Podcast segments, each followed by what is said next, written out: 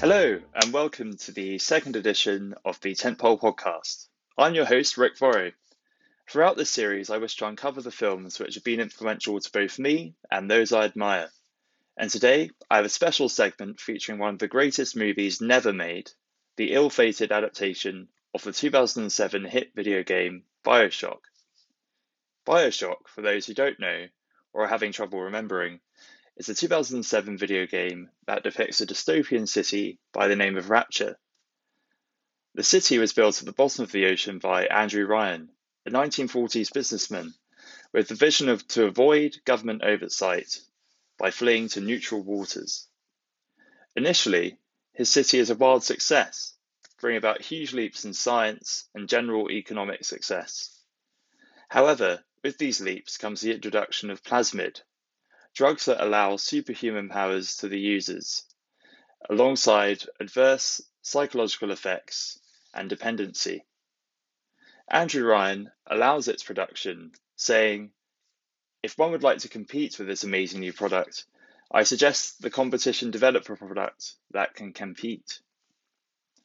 Eventually, this leads to the utter downfall of the society, coupled with various other factors which I won't mention, which in turn leads to visually stunning yet horrific world full of crumbling Art Deco environments, sputtering neon signage, and rabid inhabitants, splicers. Whilst there's some debate about whether a film has managed to take what works about a video game to the big screen, Pokemon, Detective Pikachu, Warcraft, and Tomb Raider have come closest in recent times. Bioshock seemingly offered more potential than others. Upon its release, an instant cult following, the game was quick to attract Hollywood attention. When the game first landed in 2007, and first rumours of a possible movie came to light early the following year, around six months after the game was released, a touch point at that, at that stage happened to be Zack Snyder's 300. As it appeared, Bioshock's wild visuals could be realised in a similar manner to 300's with the extensive use of green screen. Ironically, it was the release of a later Snyder film, which was one of the leading factors for the project's demise. Several months after release, rumours were confirmed. Universal Pictures had bought the rights to, from 2K Games for a Bioshock film, and it had recruited Pirates of the Caribbean director Gore Verbinski to lead the project. At that stage, John Logan, the screenwriter behind Gladiator, had also been hired to write the script, and Universal had reportedly paid up a multi million dollar advance to the rights, at that stage, the biggest deal of its kind. It looked like the project was coming along nicely. Verbinski was having regular conversations with the game's creative lead, Ken Levine, and the plan was once that Logan had de- delivered his screenplay pre production would start immediately. Though it was at this point that the first cracks began to show. The adult nature of the source material demanded a hard R rating, and from what I've heard, Logan's script was just as, if not more brutal than the original game. The rating was not a glaring issue at the time of Universal's purchase. However, 2009's gritty, expensive, and but faithful adaptation of Watchmen, directed by Zack Snyder, failed to live up to box office expectations, only grossing $185 million worldwide, stacked up to its $135 million budget. Alongside this, Universal's PG 13 blockbuster offerings at the time, such as Public Enemies and Land of the Lost, were also not paying off. It became evident that Bioshock needed blockbuster levels of expense in order to become suitably realised with the budget ballooning to roughly $160 million and even as high as 200 according to one rumour. So, with budgeting woes alongside the adult nature of the material, in April 2009, Universal had announced they would put the project on ice. Despite the fact pre production was now underway, sets had been built and filming was only eight weeks away.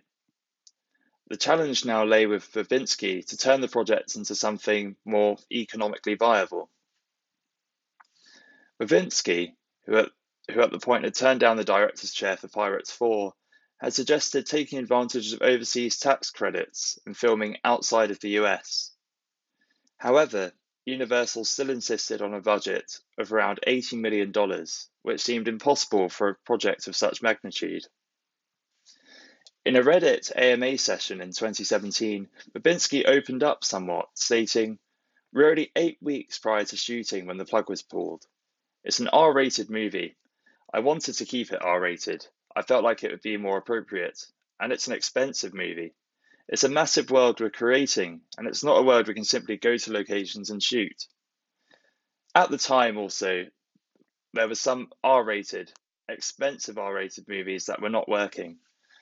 So I think things have changed, and maybe there might be another chance, but it's very difficult when you're eight weeks away from shooting a movie. You can really see in your head, and you've almost finished filming the entire thing.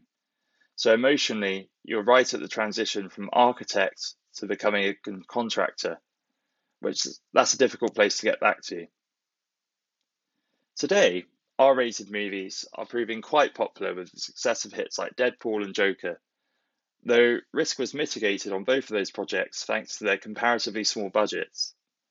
Also, Bioshock does not stand up culturally the same way it did 10 years ago, and may require more of a leap of faith from both studios and audiences compared to its comic counterparts. Recently, screenwriter Greg Russo, who had penned the recently shot Mortal Kombat movie, had revealed he'd been working on a possible way to bring Bioshock to the big screen. However, given the former difficulties, I'm not holding out hope anytime soon. Though with the recently confirmed development of the next Bioshock game, Perhaps its cultural relevance will jumpstart yet again, paving the way for a lower budget film, adaptation, or mini-series. In a future episode, I plan on delving more into the philosophy and lore of the series, so if you enjoyed this, please subscribe and check out that episode once it's out, as well as the next tentpole picture I'll be discussing next week. Thank you.